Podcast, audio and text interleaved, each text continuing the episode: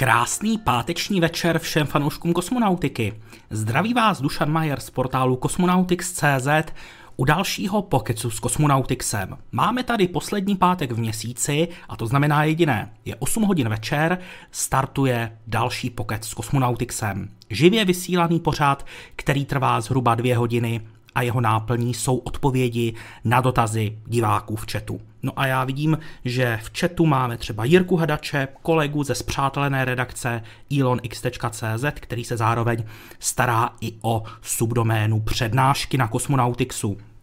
Zdravím samozřejmě vás všechny a můžu vám sdělit dobrou zprávu. Mám obrovskou radost, že tady se mnou dneska bude eh, Michal Václavík z České kosmické kanceláře připravený odpovídat na vaše všetečné dotazy. Takže Michale, vítej. Eh, díky Dušane za pozvání a přeji všem pokud možno krásný večer. Tak, eh, samozřejmě pravidla jsou stejná jako u každého jiného pokecu s kosmonautixem napište nějaký dotaz do chatu, my se na něj pokusíme odpovědět, buď to se budeme střídat, nebo si to rozložíme podle toho, komu by ta otázka tematicky víc seděla. No a pochopitelně platí jako vždycky, že pokud víte, že tady budete celou dobu, celé ty dvě hodiny zhruba, tak si tu svoji otázku třeba schovejte, protože na začátku mají všichni spoustu otázek, chtějí je napsat, píší jeden přes druhého, eh, najednou se ta otázka zaspamuje, taky člověk radši zopakuje, no a tím se ten chat stává nepřehledným. Naopak zhruba tak po té hodině od začátku už je naopak eh, sucho dotazové a tam se právě budou ty vaše dotazy schované hodit. Já si myslím, že není důvod to protahovat a pojďme se rovnou podívat. Vítě Škorpík je tady, další kolega Matěj Soukup, další kolega z redakce. Takže hezky se nám to tady schází, možná přijdou i další kolegové. Um, Hmm. Mi, Michale, myslím si teda, že hned první otázka bude asi na tebe. Jaká je budoucnost vůbec vesmírné spolupráce, když, Rus, když Rusko se děje, co se děje? No a Jirka Hadač v podstatě na to plynule navazuje. Jo, no tak samozřejmě ta situace, která teďka ve světě se děje a v našem téměř blízkém okolí je velice nemilá. Myslím, že to asi každý sleduje, takže to uh, přeskočme a pojďme se podívat na tu věcnou stránku, co se týká kosmonautiky. Uh, zatím je brzo, jak si hodnotit, uh, jaký dopad bude mít ta situace. Ta sama o sobě je nepřehledná a jak víte, tak není vůbec jisté, uh, jak to dopadne a jak, jaký je aktuální stav a uh, asi v té kosmonautice zatím nikdo neví, jak se to vyvine. Samozřejmě pokud jsou uvaleny a už jsou uvaleny nějaké sankce na Rusko a na Bělorusko, tak ty budou mít nějaký vliv na spolupráci, týká třeba exportu, importu nějakého zboží a samozřejmě kosmické agentury národní se budou muset a firmy se budou muset těmito nařízeními uh, řídit a respektovat je.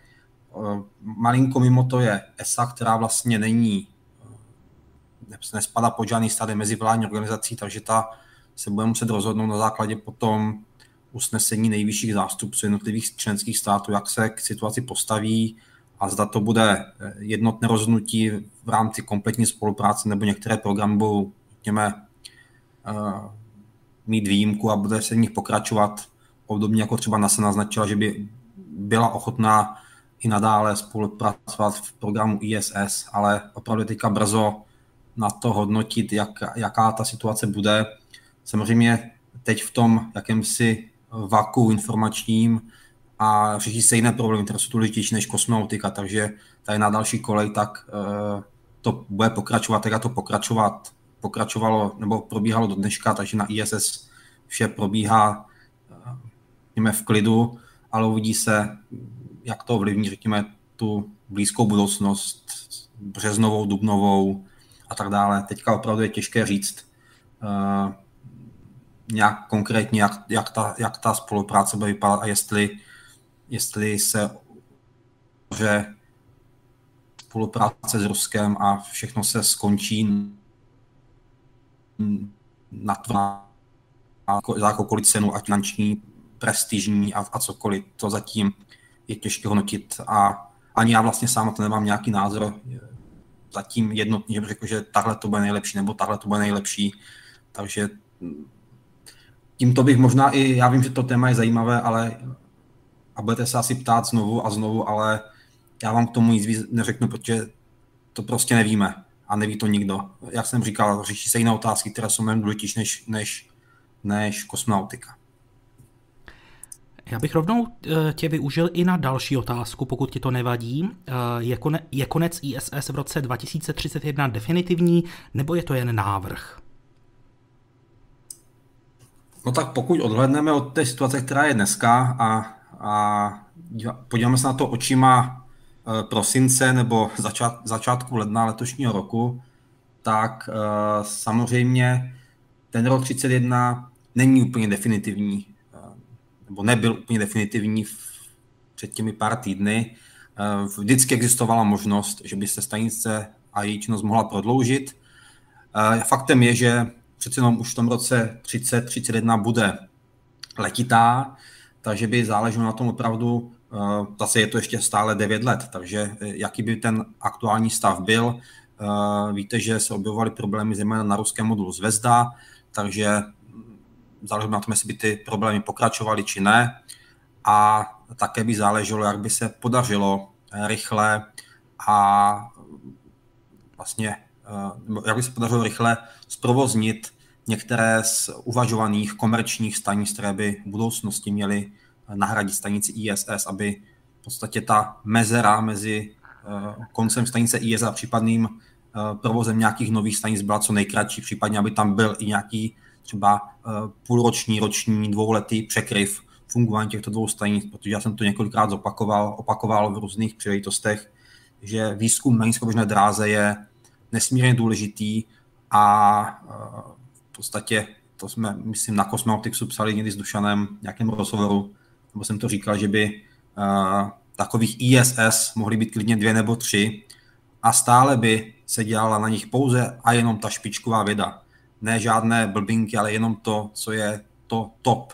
Takže eh, čím déle ISS bude fungovat, tak tím lépe samozřejmě s ohledem na bezpečnost a nějakou rentabilitu toho provozu. Takže rok 31 samozřejmě už je jaksi, eh, nebo bude v tom roce ISS letitá, ale stále to znamená to, že by nemohla fungovat. Podívejme se na třeba na Hubble, který tady funguje Eh, také od ještě díl než ISS, že, od roku 91 a stále je to, je to super stroj, pravda, prošel nějakýma modernizacemi, ale to se týká ISS, která se stále modernizuje, takže eh, si myslím, že bude-li vůle, teď je to teda ve hvězdách a mlhavé a bude-li stanice eh, bezpečná, tak nevidím problém, aby nemohla fungovat i po roku 31. Uvidíme letos nějaký Falcon Heavy nebo se všechna pozornost směřuje na Starship Super Heavy? Pozornost se samozřejmě směřuje na Starship Super Heavy, ale pochopitelně ta je zatím stále ve fázi vývoje, tudíž SpaceX nemůže hodit přes palubu ty uh, už vyzkoušené rakety Falcon 9, Falcon Heavy a navíc eh, Falcon Heavy už má domluvené zakázky, které má vynést. Pokud by všechno klaplo, tak letos bychom se mohli dočkat možná čtyř, v ideálním případě pěti startů, což už teda úplně nevěřím. Ten nejbližší by měl přijít, pokud se nepletu, v květnu, ale ten termín ještě není úplně jistý. Bude to v podstatě mise pro americkou armádu, pro kosmické síly ale já osobně se ze všech startů Falconu Heavy letos těším nejvíc na srpen, pokud se nepletu, protože to má tahle raketa vynášet sondu Psyche, sondu americkou, vědeckou, která se vydá ke stejnojmené planetce, kolem které bude obíhat. A je to velice zajímavé těleso, protože na rozdíl od ostatních objektů, které jsme zatím navštívili, tak není tvořena ledem ani kameny, byť na povrchu samozřejmě nějaký regolit kamenný být může, ale především je z velké části tvořena kovem, ehm, konkrétně teda železem a niklem. A já jsem velice zvědavý na to, co tam ta sonda zjistí, takže tenhle start nás čeká právě na Falconu Heavy letos v srpnu. Další otázka, Michale, si myslím, že by mohla být na tebe. Jestli když kosmonauti trénují na let ve vesmíru, tak jestli za to dostávají výplatu? No, samozřejmě dostávají. Jsou to běžní, nebo běžní, jsou to zaměstnanci kosmických agentů, takže dostávají plat jako každý jiný a tím bych skončil a jenom bych hmm. pana Olivera ujistil v tom, že žádná otázka není hloupá. Moje řeč. Eh, kdy poletí Starship je určeno datum? Bohužel ne, protože stále je potřeba získat povolení od federálního leteckého úřadu. Ten měl rozhodnout do konce února, eh, teda původně měl teda rozhodnout do konce prosince, ale pak si požádal o dva měsíce navíc, což mělo skončit na konci února. A nyní požádal o další měsíc navíc, takže by měl rozhodnout, myslím, do 28. března. A teprve poté bude jisté, zda SpaceX bude mít oficiální povolení k tomu orbitálnímu startu. E, se všemi přípravami, které poté budou následovat, osobně bych ten orbit, nebo téměř orbitální let, protože pravděpodobně nebude dosaženo úplně orbitální rychlosti, nečekal dříve než v květnu.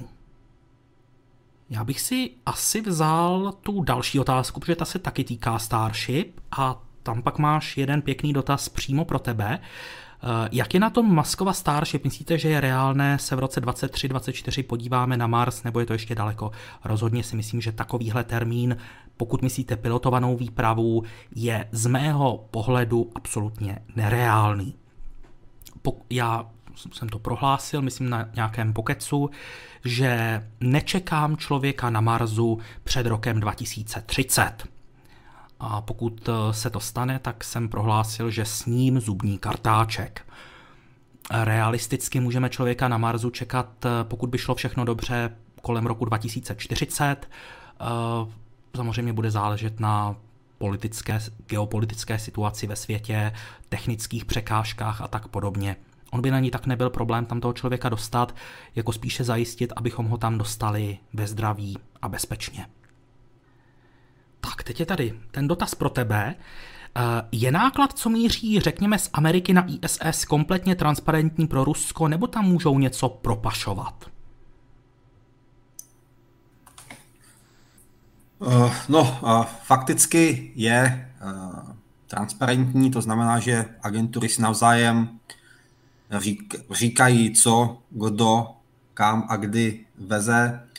Nemusí to být úplně v de, do, detailu, nějakých technických, ale prostě když řekneme, někdo řekne, vezu, vezu pět CubeSatů studentských, jedna účkových a dělají třeba toto a toto, tak to bohatě stačí. Takže jako nějaká, nějaká transparentnost tam je samozřejmě, je třeba eh, ctít dohody, které státy mají mezi sebou, co jsou v programu ISS, takže nemůže tam v vodovkách propašovat něco, co by ohrozilo fungování stanice nebo bezpečnost stanice, na to se dbá, ale to si samozřejmě ani jeden z eh, partnerů nedovolí, protože by ohrozil nejenom svoji část stanice, ale, nebo nejenom cizí, ale i svoji část stanice, takže v tomto je to v, tomto je to v pohodě.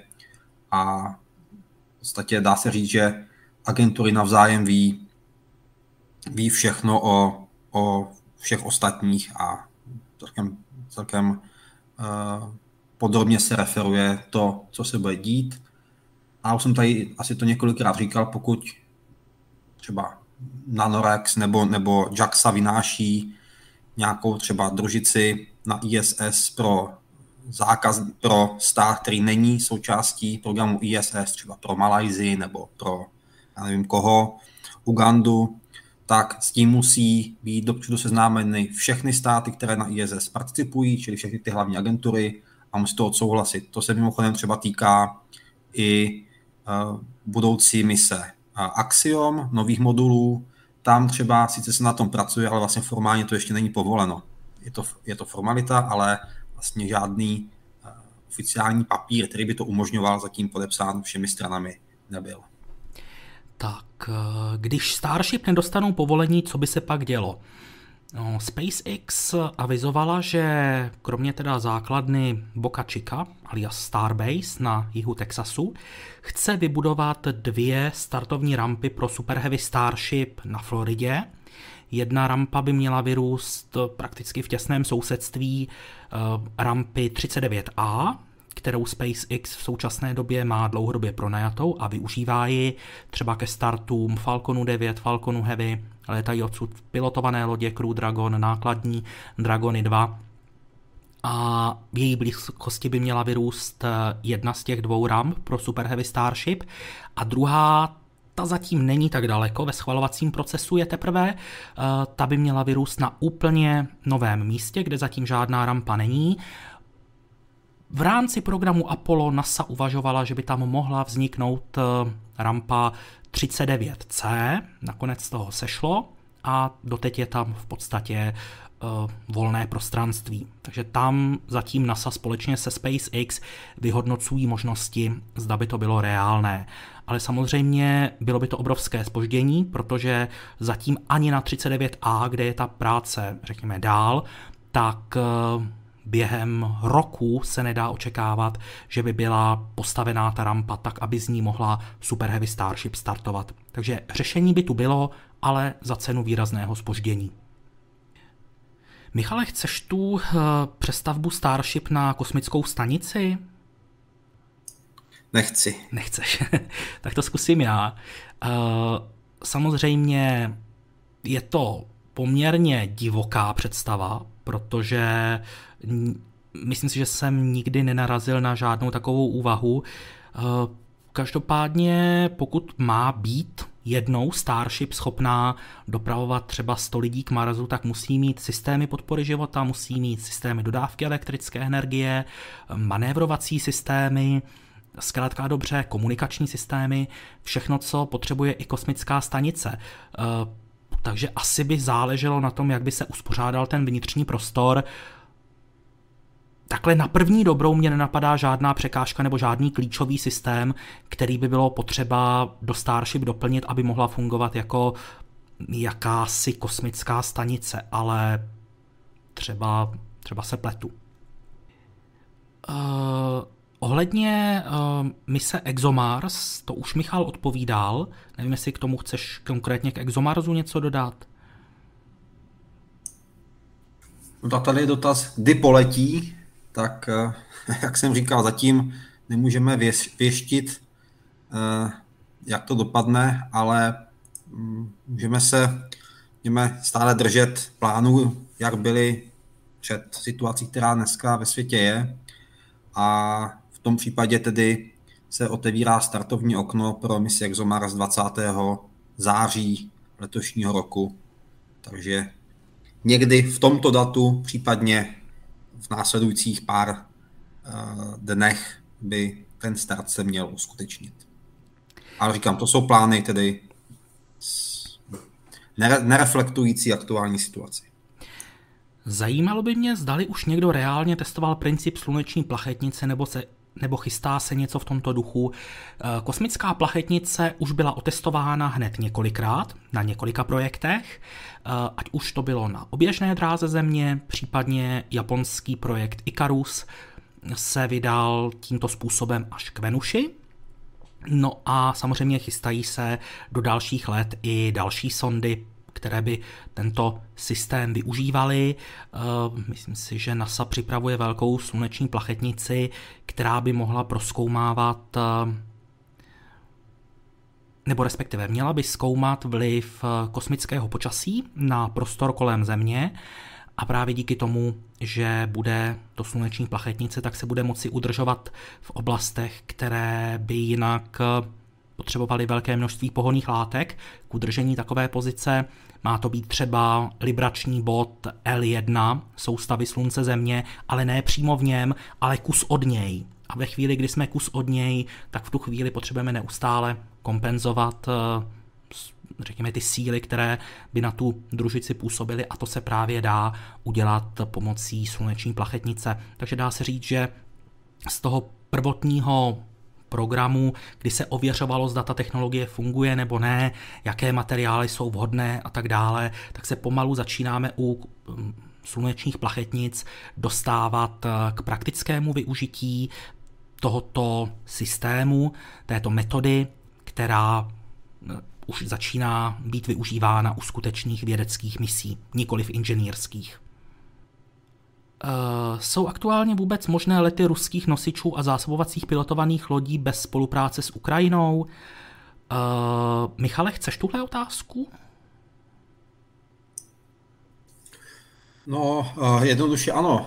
Už to takhle probíhalo posledních několik startů, kdy v podstatě na kosmických lodích Soyuz nebo Progress nebyla, nebyla žádná technika vyvinuta, nebo nutně vyrobena na Ukrajině, takže, takže v tomto problém není.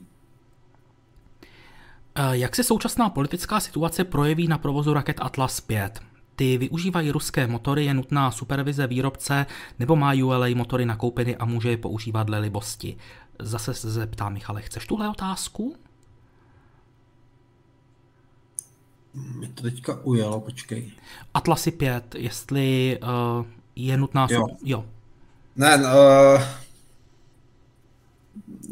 pro motory, které už jsou teďka ve Spojených státech, tak není potřeba supervize uh, výrobce, Energomaše, uh, zkušenosti, které má, uh, mají američani s těmito motory už jsou dostatečné, takže jsou schopni v podstatě kompletně od, od kontroly po in, přes integraci, po sledování telemetrie při startu, toto si všechno dělat sami bez jakéhokoliv eh, zásahu ze strany výrobce nebo nějakého ruského technika na místě ve Spojených státech. Takže toto problém není. Samozřejmě problém by byly případné uh, nějaké opravy nebo dodávka nových motorů. To samozřejmě asi v současné době nepůjde. A já si teda nejsem jistý, Myslím si jenom, že všechny zbývající Atlasy už mají ty motory dodané, že už se na žádné nové nečeká. Že už jsou všechny ve Spojených státech. Pro všechny zbývající Atlasy. Když tak mě oprav. Mělo by to tak být, ale já říkám, může se cokoliv pokazit hmm. a v tom okamžiku není náhrada. Jak se bude spojovat Starship a Super Heavy? Na vizualizacích je Mechazila jen postaví na sebe, ale nějak se to musí přidělat k sobě. Určitě musí a ostatně oni už byli spojené. Eh, ne sice poprvé, v loni v srpnu, kdy je tam pouze na nějak tři čtvrtě hodiny sestavili jeřáb, ale teď, když tam měl Musk prezentaci, tak eh, ramena Mechazily, po té, co usadila eh, Starship S-20 na Super Heavy B4, tak Mechazila rozevřela ramena a ta ramena sjela dolů. Takže několik hodin, myslím si, že zhruba 24 hodin, byla Starship pevně spojená se Super Heavy. A, ale jaký princip se tam používá, to se přiznám, že takové informace zatím nejsou k dispozici. Vidím, že v chatu je Martin Gembec, takže další kolega z redakce, posílám pozdrav. Uh, chceš ten dotaz s vlajkou ESA, Michale? No tam je to jednoduché, pokud by se nějaká vlajka vstyčovala a doufám, že to bude brzy, tak uh, myslím si, že by měla podobu takovou, jakou má nášivka na rameni astronautu ESA, to znamená logo ESI obkroužené vlajkami členských států. Tak a Možná by na tebe byla i další otázka ohledně toho, jestli je na ISS nějaká zbraň nebo zbraně. Myslím si, že jsi o tom měl i jednu přednášku v rámci Kosmoklubu. Uh, na ISS samozřejmě zbraně jsou, můžete si ublížit čímkoliv, že jo? To samozřejmě jako zbraň se dá využít mnoho věcí. Pomineme-li tedy nějaké uh, nože a podobně, které tam samozřejmě také jsou pro uh, různé účely, tak eh, přímo na palubě ISS zbraň není jako taková, nebo přímo na stanici ISS, ale v kosmických lodích. Soyuz je uh, balíček pro přežití v případě, že by návratová kabina přistála někde v nehostinném prostředí Sibiře. A uh, v tomto záchranném balíčku je umístěna dneska aktuálně pistole Makarov, Dříve tam byla uh, brokovnice zkrácená, předtím zase Makarov, takže teď se vrátili zpátky k té pistoli, která tedy by měla sloužit samozřejmě k obraně astronautů před eh, divou zvěří, případně sloužit k lovu, kdyby museli si tam nějakou srnku nebo něco v té, na té Sibiři ulovit. Takže zbraň tam je, ale samozřejmě eh, nikdo ji nepoužije nebo nezneužije k tomu, aby zautočil na nějakého svého kolegu. Na to jsou astronauti až a, nebo jsou, jsou natolik rozumní, že by toto nikdo z nich nikdy neudělal.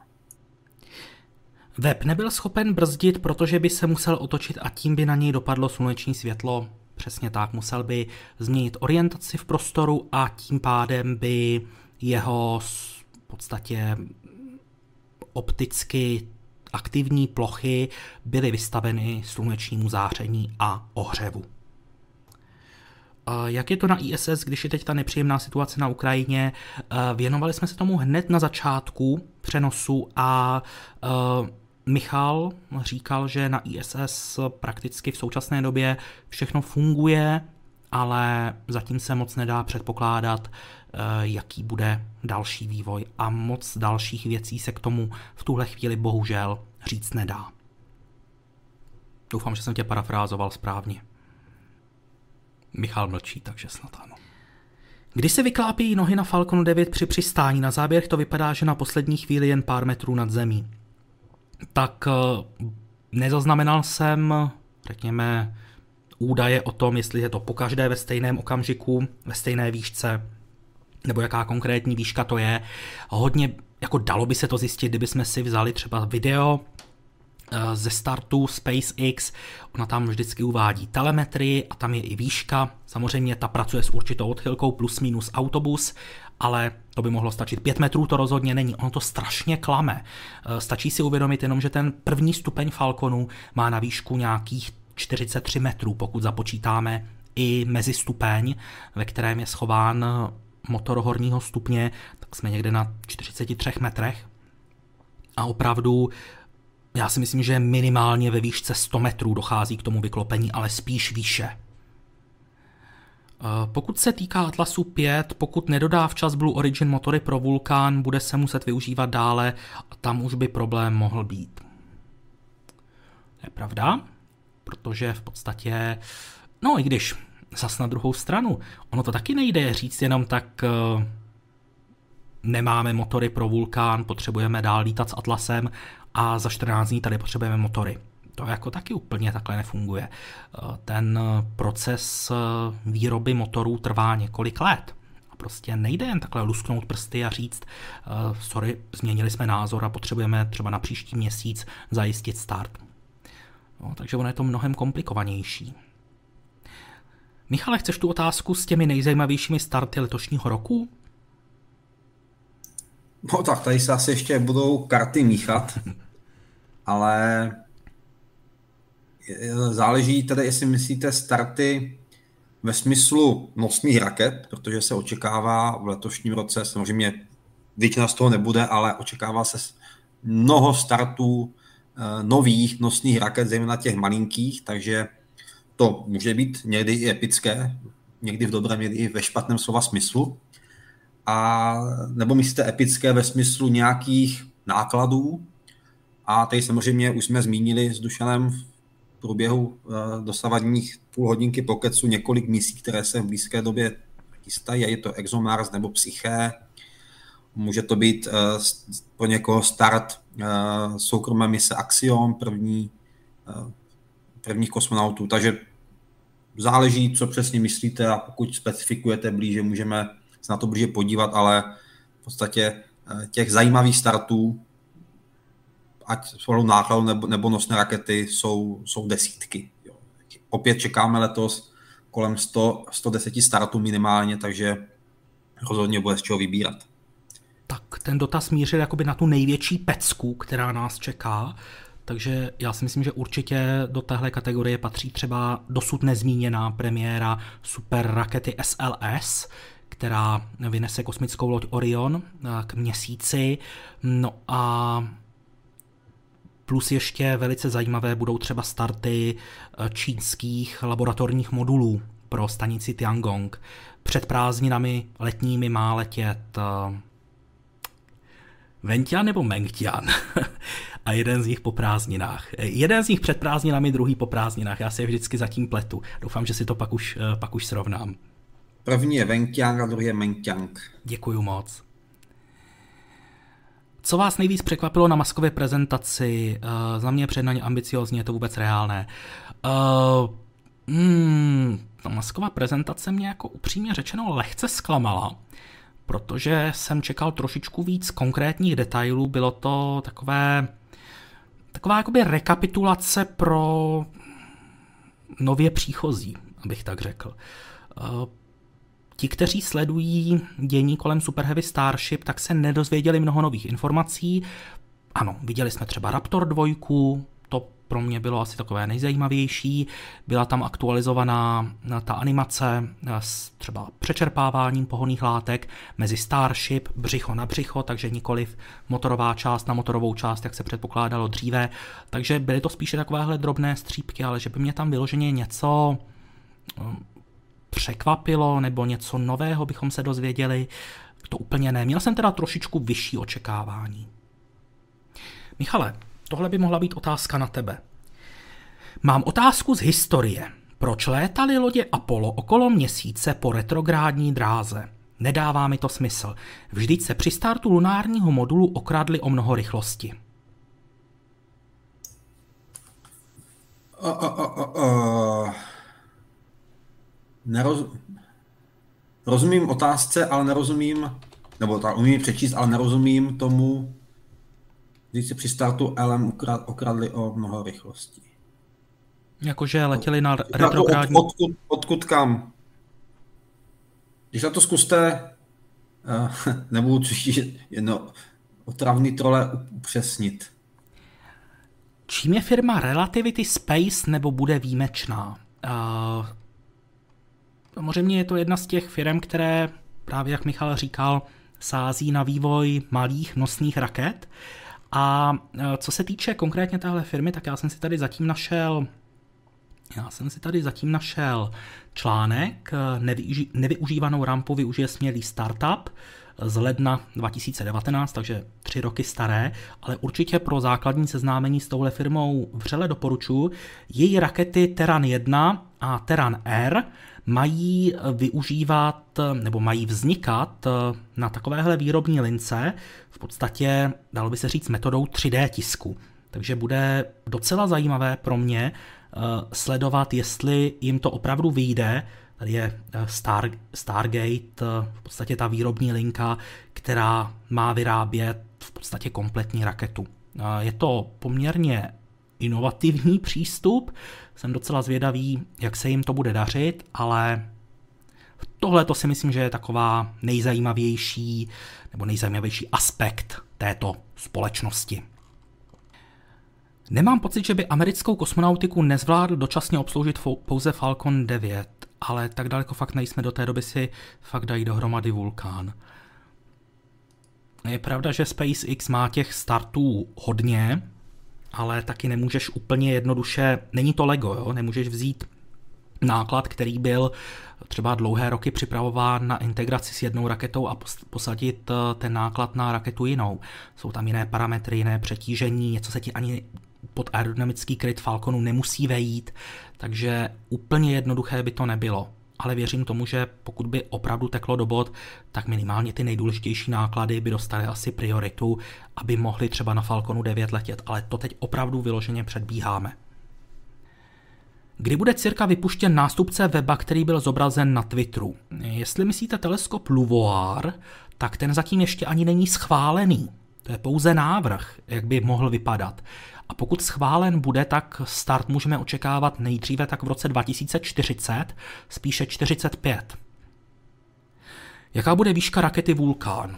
Tak to se přiznám, že nevím, to si budu muset vygooglit. Michale, koukni tam zatím, jestli tam nemáš nějaký dotaz, který by uh, ti seděl. Já tady zatím budu hledat ten vulkán. Jo, Tady teďka doplnilo se k tomu lunárnímu modulu. Tady, tady to je v celkem jedno, je potřeba si uvědomit, že ta obvodová rychlost měsíce, protože se otáčí velice pomalu, je malá. Takže tady to nemá ten uh, významný efekt jako u Země, kde, kde starty východním směrem a ještě co nejblíže rovníku dodávají relativně dost rychlosti navíc, přibližně až půl kilometru za sekundu startující nosné raketě u toho měsíce. Tomu tak není, tam opravdu ta obvodová rychlost je velice, velice malá. Takže z tohoto důvodu je to u měsíce celkem jedno. A stejně tak u jiných těles, které, které se otáčí podobně pomalu jako, jako náš měsíc kolem své vlastní osy. Tam vlastně jedno otočení, jedno otočení trvá 28 dní, takže ta rychlost rotace je v podstatě 28krát pomalejší než u Země.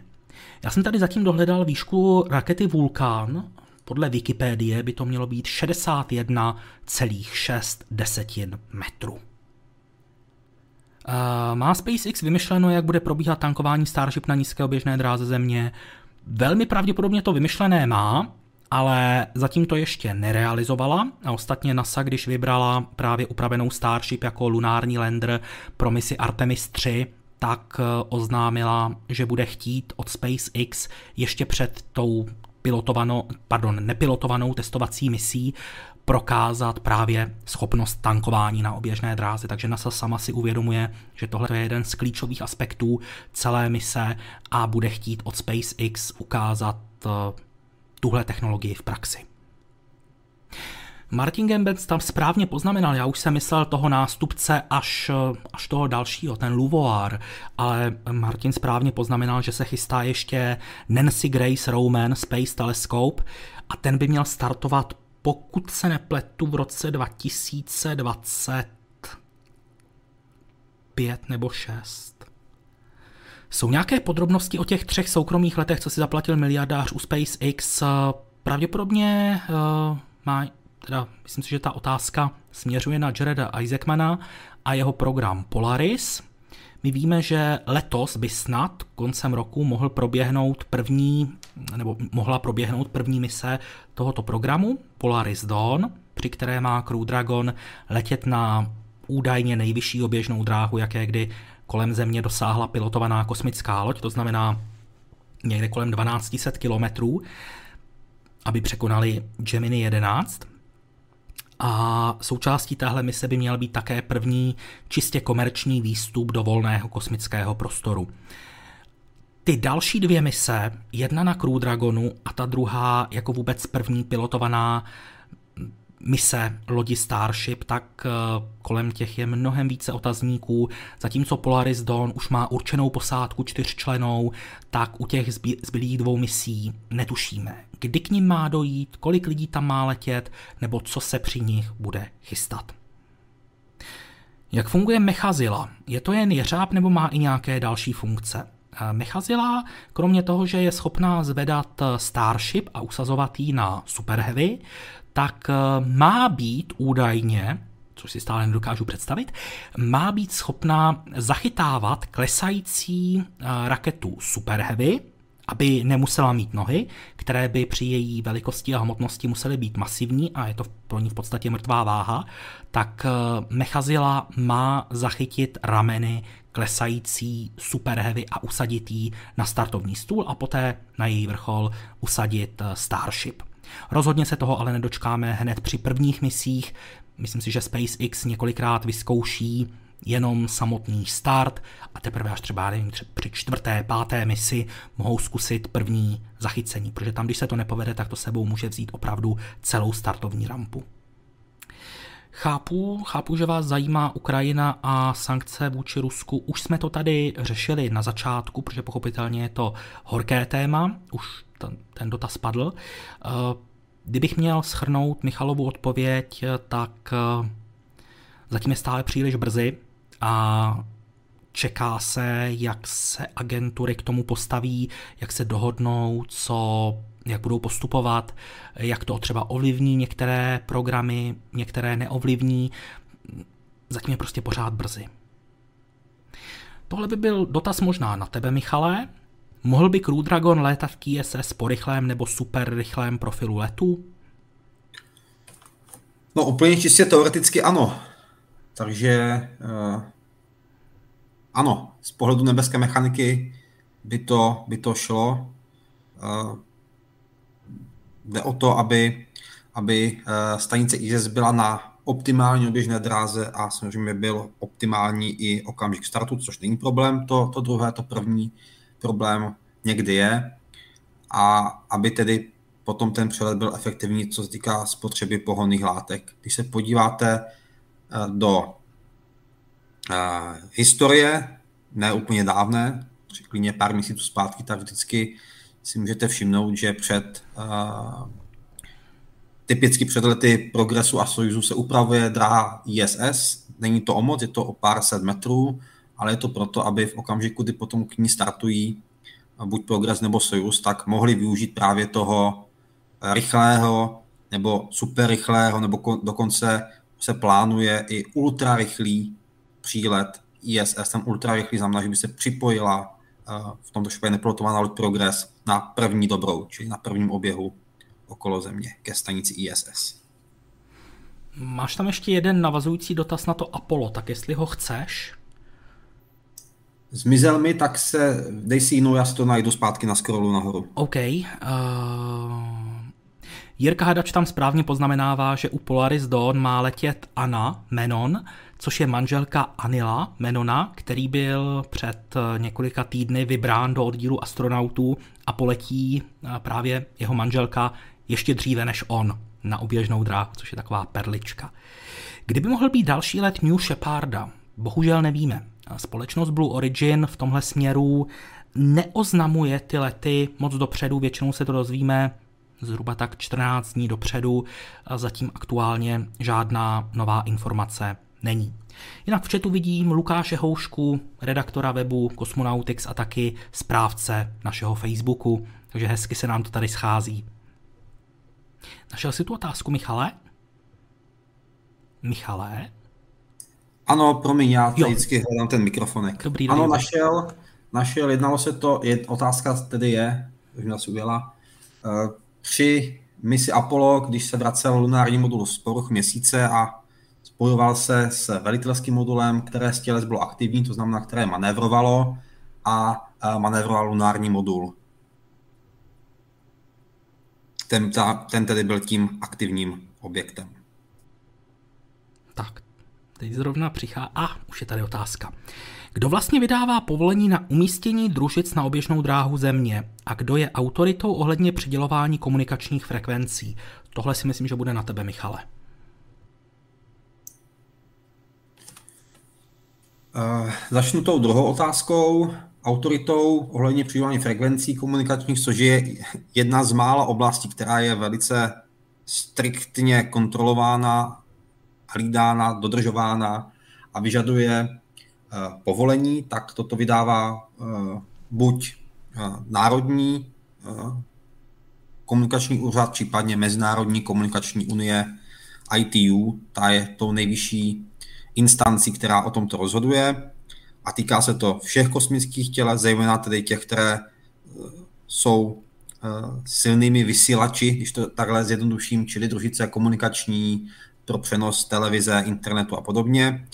Eh, jde to v vozovkách malinko obejít tím, že pokud se vysílá v amatérském pásmu, což třeba už je CubeSaty, tak ta administrativa je velice jednoduchá, v opačném případě je to komplikované a ještě komplikovanější je to u družic na dráze geostacionární, což je dráha, která je velice lukrativní a je, řekněme, uh, její prostor omezený, takže tam se velice dbá na to, kde jaká družice je a jak vysílá. Jinak je to v podstatě eh, jedno a nikdo vám nemůže eh, zakázat vám vyslat družici na dráhu s výškou 500 km nebo 1000 km nebo 5555 km nebo 10100, to je prostě v vozovkách jedno, tam žádná dopravní policie není, která by to hlídala a říkala vám, že tam být nemůžete nebo tam naopak být musíte. To prostě eh, ošetřeno není. Jedinou výjimkou, zopakuju, je dráha geostacionární, kde se to všechno hlídá a družice musí být na těch polohách, na kterých mají uh, přidělenou frekvenci, na které můžou právě z té konkrétní pozice vysílat. Díky moc, Michale, za odpověď. A jak je na tom miniraketoplán Dream Chaser? Dlouho o něm nebylo mnoho informací. Tak eh, ten první letový exemplář se už staví a eh, pokud mě paměť neklame, Michal mě možná opraví, pokud mě paměť klame, tak první let by měl přijít v roce 2023 k Mezinárodní kosmické stanici. Takže plánuje se, počítá se s ním a bude létat na raketách Vulkán. Michal nic neříká, tak snad to mám dobře. Jsou nějaké noviny ohledně Starlineru? No, to, že se mění servisní modul kompletně za ten, který byl připravený pro následující misi, to je stará informace už. V podstatě poslední informace, kterou jsem veřejně zachytil, tak byla o tom, že ten starý modul byl odpojen a bude odeslán ke zkouškám pohoného systému, nějaké statické zážehy. Pravděpodobně vyzkouší, aby odhalili příčinu jejich problémů. No a pak samozřejmě budou muset připojit nový modul, to už je možná hotové, jenom se tím zatím třeba nepochlubili, kdo ví. Následovat bude eh, kontrola, pochopitelně veškerá certifikace, zkoušky, plnění pohonými látkami, další zkoušky, vyvezení na rampu, spojení s nosnou raketou, ale v tu chvíli vy potřebujete mít nosnou raketu, eh, teda respektive volnou rampu, protože Starliner může startovat jenom z jedné jediné rampy na celém světě, Zas na druhou stranu, to si myslím, že nebude takový problém, protože tahle mise asi dostane velkou prioritu eh, pro Boeing, a protože Boeing má podíl v United Launch Alliance, která provozuje rakety Atlas 5, tak eh, myslím si, že tahle mise dostane nejvyšší prioritu, pokud třeba nebude proti ní stát nějaká mise národní bezpečnosti nebo něco takového. No ale pak potřebujete ještě volný dokovací port, u Mezinárodní kosmické stanice, protože Starliner se může připojit pouze na dvě místa ISS, přičemž jedno z nich je neustále okupováno kosmickou lodí Crew Dragon, která tam vozí astronauty na půl roku. A zhruba tak na měsíc bývá okupován i ten další port, ke kterému se připojují pil- eh, bezpilotní kosmické nákladní lodě Dragon 2 se zásobami. Takže najít to okénko na ISS se bude muset sladit s volnou startovní rampou a zároveň s letovou připraveností. Pokud se napletu, tak nejbliž, nejnovější nebo nejčerstvější odhad termínu startu mise OFT-2 je někde na květen letošního roku. SpaceX zatím ještě nemá povolení na starty z Boca Chica. Eh, federální letecký úřad měl rozhodnout do konce února, ale požádal o další měsíc navíc takže do 28. března by se snad už měl vyjádřit. Ale pak eh, stejně uplyne minimálně měsíc od přijetí potvrzení po skutečný start spíše více. On ostatně i Elon Musk při té své konferenci říkal, že věří tomu, že letos poletí na oběžnou dráhu. Všimněte si, že tam nebyl žádný konkrétní termín, což byla jedna z věcí, které mě trošku na té přednášce lehce překvapily. Nebo prezentaci. To je možná na tebe dotaz, Michale. Jestli získává nedávné sestřelení satelitu v dnešním světě nový rozměr?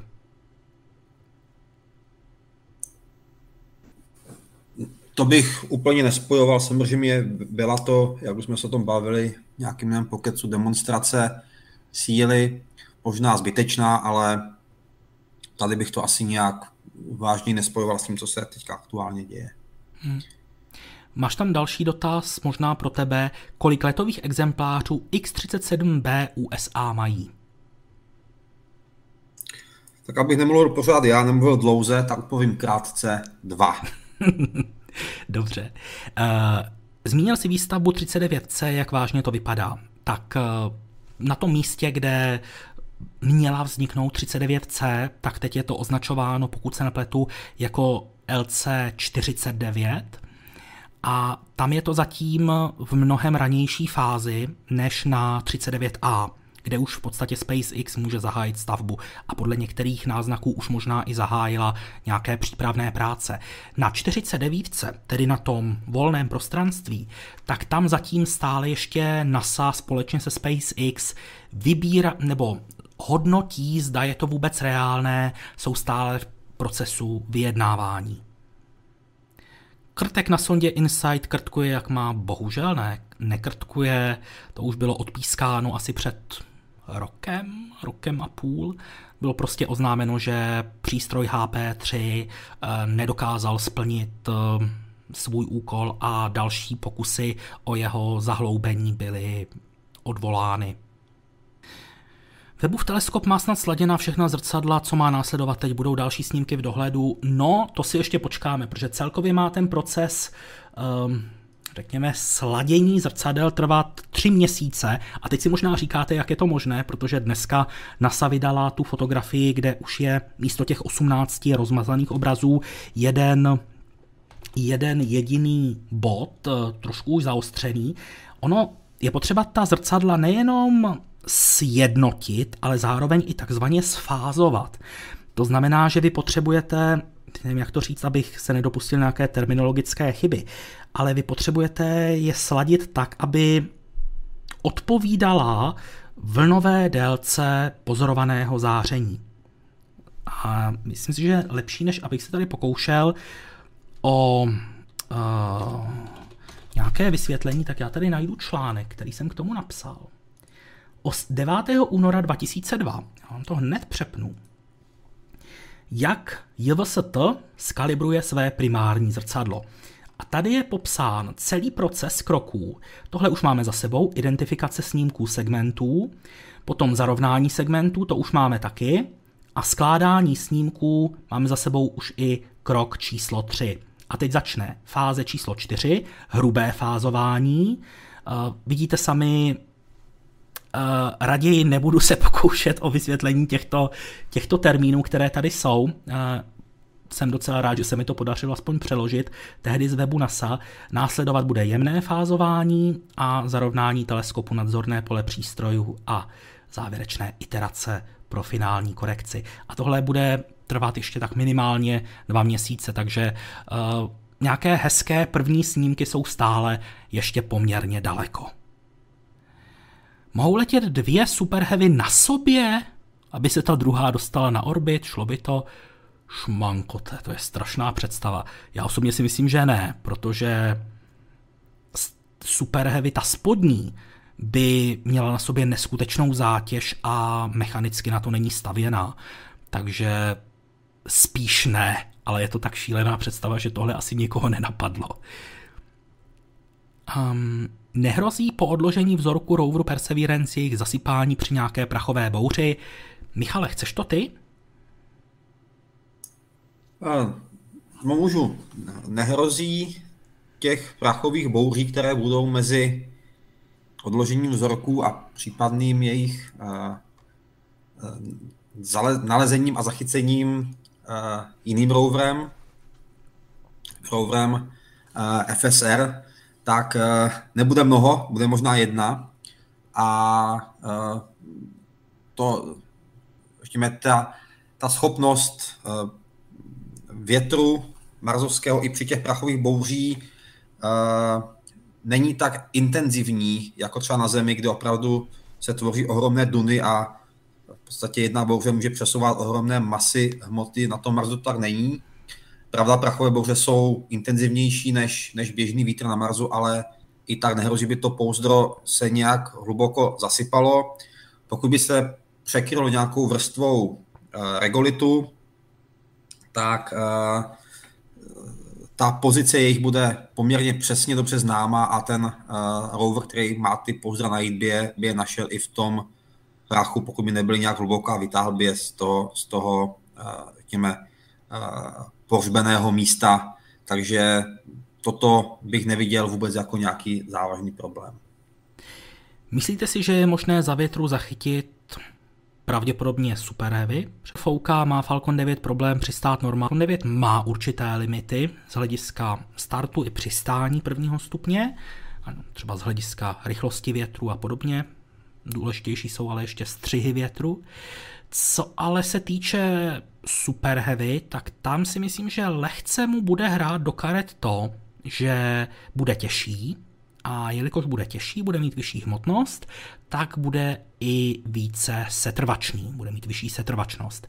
A tomu pomůže právě tak, že ten vítr, který se do něj opře, tak, tak snadno nezmění tu jeho dráhu. Michale, chtěl bys Dragon XL? No popravdě, já jsem o něm taky dlouho neslyšel, takže pravděpodobně je to u ledu.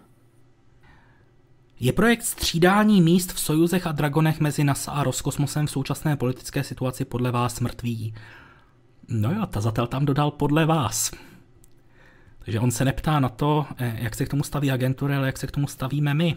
Takže to asi budeme muset odpovědět. Já jsem lehce skeptický. Co ty, Michale? Já nevím, tak mlčím. Hmm, OK. A co elektromagnetický smog? GPS, GSM, Wi-Fi, krátké a dlouhé vlny, všechny družice, teď ještě Musk s družicovým internetem, není toho trochu moc, žijeme v příšerném elektromagnetickém poli. Já bych řekl, že tohle se strašně přeceňuje. Ty, eh, ten vliv eh, kos, nebo elektromagnetického záření na člověka eh, je na internetu velice často demonizován a rozhodně bych z toho nedělal takový problém, jako to může třeba na člověka působit. Ty samozřejmě vysílače, pokud bychom u nich byli velice blízko, řádově bavíme se o desítkách centimetrů, metrech, tak mohou být nebezpečné. Ale na vzdálenost několika stovek kilometrů už vám opravdu v tomhle směru žádné nebezpečí nehrozí. Takže byl bych opravdu v klidu. Oni ty vlny, které mají dlouhou vlnovou délku, eh, respektive vlnovou délku kratší než viditelné světlo, tak eh, jsou v podstatě bezpečné. Vezměte si třeba infračervený ovladač k televizi, který vám taky nic neudělá. Potom samozřejmě jsou tady vlny třeba delší než eh, viditelné světlo, tam už to může být nebezpečné, ultrafialové záření, případně gamma, rentgenové, ale to se ke komunikaci nepoužívá, takže můžete být v tomhle směru v klidu. Kolik je na Floridě a na Baikonuru startovních ramp? Desítky. Ale přesné číslo si myslím, že vám neřeknu. Možná ty, Michale? Wikipedie, Aha. tam to máte přesně. Jo. No ale minimálně na Baikonuru desítky a Florida, tam je to ten pás startovních ramp podél pobřeží, tam si myslím, že se na nějakých 20, 25 klidně dostat můžeme, ale na Baikonuru to bude třeba i přes 50. Jak proběhl 20. let Ingenuity? Otázka je, zda vůbec proběhl, protože to zatím nebylo potvrzeno. Poslední informace, kterou jsem zachytil, tak byla, že se o něm uvažuje dneska a pokud JPL ještě neoznámila eh, výsledek letu, tak eh, zatím můžeme pouze spekulovat. Jak to vypadá s povolením od FAA pro orbitální let Super Heavy Starship? Eh, už jsem tady na to odpovídal, takže tentokrát pouze stručně. Federální letecký úřad měl rozhodnout do konce února, ale požádal ještě o měsíc navíc. Když se chystá úprava Dragona na výstup do volného prostoru pro soukromou misi, dala by se vrátit do hry servisní mise k Hubbleovu teleskopu. Michale, chceš tuhle otázku? No, to je, to je zase v čistě úplně teoretické rovině samozřejmě možné, že vám vystoupí, může letět Hubble ve formaci s Dragonem, vystoupí kosmonaut a teoreticky zase se může dostat k Hubble ale od nějak, jak, takže v této rovině ano, ale o nějakém přínosu ve smyslu nějaké opravy tady asi nelze mluvit, protože uh, ty možnosti, které Dragon má, prostě nejsou v souladu s tím, co by Hubble potřeboval, aby, aby se na něm udělalo. Takže tady si myslím, že, že, to, sel, že to selhává ta úvaha, ale čistě teoretické rovině ano, kdybyste tam chtěli nalepit samolepku na povrch Hubble, tak to samozřejmě by šlo. V jakém stavu je kosmodrom Vostočný? Tenhle kosmodrom má aktivní rampu pro rakety Soyuz. Už z ní taky několik raket odstartovalo a v současné době se buduje nový startovní komplex pro rakety Angara, který by možná mohl být dokončen, myslím si, 2024 2024, pokud se nepletu. A to je teda druhá fáze výstavby kosmodromu a po ní má začít fáze třetí, nejdříve v roce 2025, spíše později, která by měla obnášet vybudování startovní rampy pro plánovanou raketu, velmi pravděpodobně s názvem Yenisei, která by měla využívat technologie odvozené od chystané rakety Soyuz 5. A tahle raketa by třeba mohla sloužit k letům k měsíci, ale zatím je to ještě pořád hodně daleko. Jsou nějaké plány, jak naložit s letounem Stratolaunch? Chceš tuhle otázku, Michale? No, to je taky něco, co je zase ve hvězdách. Dneska jsme, máme všechno takové mlhavé, ale uh, zatím poslední nějaké plány, které jsou, tak počítají vypuštěním uh, rakety jedné se soukromých společností, ale to zase je v rovině úvah. Takže já ani nevím, jestli dokonce podepsali mezi sebou smlouvu, nebo je to, nebo je to opravdu v rovině teoretické, takže eh, jasné plány na to, co s tímto letounem do budoucna dělat, eh, nejsou. Startovních ramp na Floridě je cirka 30. To jsem se s těmi 25 za stolik nesekl. Kdyby mohl vzlétnout k měsíci první kus stanice Gateway, jak probíhá vývoj lunární Starship a nákladní loď X, Dragon XL? Tak co se týče Dragonu XL, tak na to před chvílí odpovídal Michal, tam je to takové nejasné, protože informace nejsou. Vývoj lunární Starship tam taky, přímě řečeno, se informace neobjevují.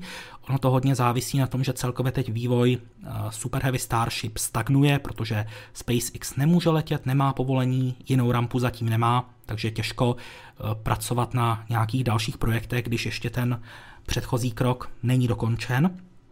A co se týče té první části otázky, tak jako první eh, části eh, Gateway mají startovat dva moduly, které budou spojené, PPE a HALO, které mají letět na Falconu Heavy s prodlouženým aerodynamickým krytem. A ten start, pokud se nepletu, je plánován na rok 2024. Na jeho úplný konec. Díky. Zatím. Dokáže síť Starlinku měnit konfiguraci tak, aby dokázala dostat většímu požadavku na konektivitu z určitého území? To si myslím, že ne. Ale potvrzené to nemám, je to čistě moje domněnka. Ale ta, jelikož ta síť bude poměrně hustá a bude mít eh, docela slušné rezervy, tak si myslím, že ta škálovatelnost eh, bude docela dobrá i bez nutnosti řekněme, vytvářet nějaké zhluky. Ono by se to i na nízké oběžné dráze dělalo docela složitě. Eh, tady, pokud by to bylo na geostacionární dráze, tak dejme tomu. Tam byste tu, ty družice mohl přesunout k sobě. Ale ve chvíli, kdy jste na nízké oběžné dráze a nejste přímo nad rovníkem, tak eh, celkově ta družice i z toho rovníku by vám okamžitě uletěla pryč. Kdybyste tam udělal zhluk družic, tak oni by za chviličku přeletěli jinam. Podívejte se třeba na přelet Mezinárodní kosmické stanice, tam vám z jednoho konce oblohy přeletí na druhý během pěti minut. A úplně stejné by to bylo i u těch Starlinků, které jsou jenom o trošičku výš. Takže za prvé si myslím, že to není potřeba, a za druhé si myslím, že by to ani nešlo. Jak by změnilo člověka, kdyby celý život žil na Marsu? To je otázka, na kterou zatím lidstvo nezná odpověď a myslím si, že teprve až se to jednou realizuje, což bude ještě hodně daleko, tak eh, se to dozvíme. Dokážete si představit, že by Super Heavy se dal poskládat jako Falcon 9 do Falcon Heavy? Ne. Ne. Eh, za prvé, nedokážu si představit vůbec namáhání té konstrukce, ať už Super Heavy nebo startovní rampy, uh, ukočírovat navíc uh, 3x 33 motorů, to jsme na 99 motorech, to už je, to je sci-fi, ne, to fakt jako ne. A navíc by to bylo i zbytečné, protože Super Heavy Starship bude mít naprosto ideální nosnost, tak jak je, takže nepotřebuje být nějakým způsobem zvýšená a díky té znovu použitelnosti by zároveň měly být ty starty i poměrně levné, takže není potřeba vymýšlet takovéhle s proměnutím opičárny, tenhle ten systém, tak jak je navržený, tak je plně dostačující. 30, 39 dokonce, Jirko. Hm, tak to už jsem se s těmi 25 docela seknul. To zase jo. Michale, chceš ty nové, novější kosmické lodě Roskosmosu? No můžu. Tam opět uvidíme, jak, jak se situace vyvrbí, ale stále tedy je eh, tím tahounem v, tom, v, těm, v těch programech nových kosmických lodí loď Orel, která tedy by měla v budoucnosti nahradit loď Soyuz a to jak pro lety ke stanici ISS, tak zejména potom pro lety do hlubšího kosmického prostoru, čili třeba k měsíci v budoucnosti, pokud se tedy podaří realizovat zatím rusko-čínskou plánovanou základ na povrchu měsíce, takže to se uvidí. A se týká nějaké rozpracovanosti, tak Tady je to ještě mnohem, mnohem, mnohem dále od nějakého prvního startu, než třeba v případě Starlineru, který sice je hotov, ale potýká se s problémy, takže uh, i když se na lodi Orel pracuje na jejím prvním uh, letovém kusu, tak to jsou práce opravdu počáteční a z toho reálného hardwareu letového je vyrobeno opravdu, opravdu jenom zlomek a ještě na inženýry čeká obrovské množství práce, jak vývojových, tak potom i těch konstrukčních, které, které uh, jsou potřebné aby ta kosmická loď byla hotová. Takže tady je to opravdu ještě uh, ten první let nepilotovaný a případně potom pilotovaný vzdálen uh, několik let a situace, která teďka je ve světě a v Rusku, tak si myslím, že tento termín ještě výrazně oddálí. Kdy poletí další Raket 3.3 od Astry? No, to bych taky rád věděl. Oficiálně stále se na některých webech můžete dočíst, že ten další start s misí S4 Crossover je plánován nejdříve na 8. března, ale tenhle termín podle mého názoru je zastaralý, protože ono by se možná letělo, kdyby ta eh, mise, která startovala v únoru kdyby dosáhla oběžné dráhy, kdyby ji nepotkala ta havárie, respektive selhání při odhození aerodynamického krytu, do kterého pak narazil horní stupeň a při zážehu motoru se dostal do neřízené rotace. Takže v první řadě se musí vyšetřit tato nehoda, musí se přijít na to, co jí způsobilo, zkontrolovat ten hardware, který se chystá na další misi, a případně udělat opatření, která by měla tomu opakování nehody zabránit. A tohle všechno vám může zabrat od několika týdnů do několika měsíců. Takže v tuhle chvíli si myslím, že termín startu nezná ani společnost Astra. No, než skončí další, otázka, skončí další otázka, je třeba říct, že uh, firma Astra si stále tedy blokuje uh, z Kodiaku startovní okno někde kolem půlky března, takže jestli to myslí vážně, nebudeme zapomněli ten no tam stáhnout, je otázka. Byli by každopádně hodně odvážní, takhle rychle se vrátit do služby, ale zase na druhou stranu, pokud by ta závada byla drobná, těžko, těžko odhadovat. Uvidíme. Je reálné, že by SpaceX po osvědčení se lunární Starship začala provozovat komerční turistické lety na povrch měsíce, Orion by přitom nahra- mohl nahradit Dragon. No, jako zase, jak říkal Michal, po technické stránce asi by to šlo, nenapadá mě nějaký technický problém, který by tomu mohl bránit, ale dostat turistu na povrch měsíce, to není jen tak, jsou s tím spojena určitá rizika, určité komplikace. Eh, v delším časovém horizontu třeba ano, ale rozhodně bych to nečekal třeba v nejbližších letech po prvním úspěšném nasazení upravené lunární Starship. Co je program Constellation a proč vznikl, proč se zrušil, proč vznikl nový program? Program Constellation byl vyhlášen prezidentem Bushem, americkým prezidentem, eh, po, jako reakce na to, respektive na havárii raketoplánu Columbia, bylo tehdy rozhodnuto vlastně, že americké raketoplány vybudují Mezinárodní kosmickou stanici a poté přejdou do důchodu. Aby se urychlil vývoj dalších technologií, tak ty nové rakety měly využívat existující hardware z raketoplánu, třeba jejich raketové motory a podobně. A v rámci programu Constellation se měli lidé vrátit na povrch měsíce a připravit se na cestu k Marsu. Součástí programu Constellation pak byly další projekty, jako třeba doprava asteroidu na oběžnou dráhu kolem měsíce a pilotovaná výprava k němu. Ale uh, omezíme se na konstatování, že se připravovaly dvě nosné rakety, Ares 1 pro posádku relativně lehká raketa, její první stupeň by byl tvořený urychlovacím stupněm na tuhé pohonné látky z raketoplánů a na horní, respektive na horním stupni by byla připojená kosmická loď Orion a pak byla plánovaná silnější raketa Ares 5, která měla létat v bezpilotní verzi a vynášet náklady.